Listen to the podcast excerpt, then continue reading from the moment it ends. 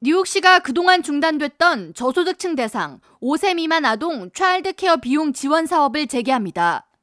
에릭 아담스 시장은 12일 성명을 통해 자녀 보육비 지원 대기 명단에 있던 3만 6천 명 어린이를 대상으로 보육비 신청 서류 처리 작업을 완료했다고 밝히며 이로 인해 그동안 중단됐던 child care 비용 지원 신청 접수를 다음 주부터 재개한다고 덧붙였습니다. 보육비 지원 신청은 연방 빈곤선의 300%, 즉 4인 가구 기준 연소득 83,250달러 미만의 가구 중 부모가 주 10시간 이상 일을 하고 있거나 직업 훈련이나 교육을 받고 있는 중일 때 뿐만 아니라 구직 중인 경우에도 신청 가능합니다.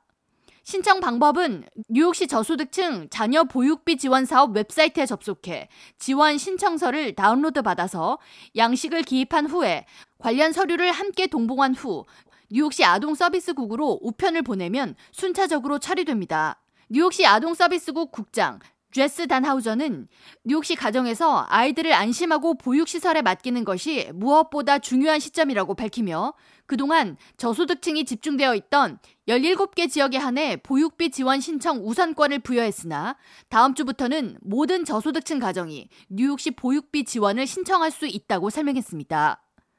한편 뉴욕주에서도 올 하반기부터 연방 빈곤선의 300% 이하 가정을 대상으로 차일드케어 비용 지원 사업을 확대한다고 밝힌 바 있습니다.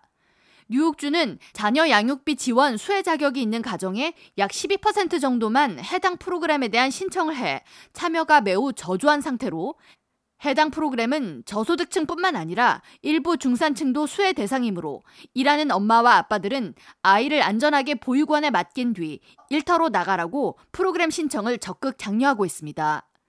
뉴욕주 차일드케어 지원 수혜 대상 확인 및 지원 세부 사항은 주 아동 및 가족 서비스국 웹사이트를 통해서 확인할 수 있습니다. K라디오 전영숙입니다.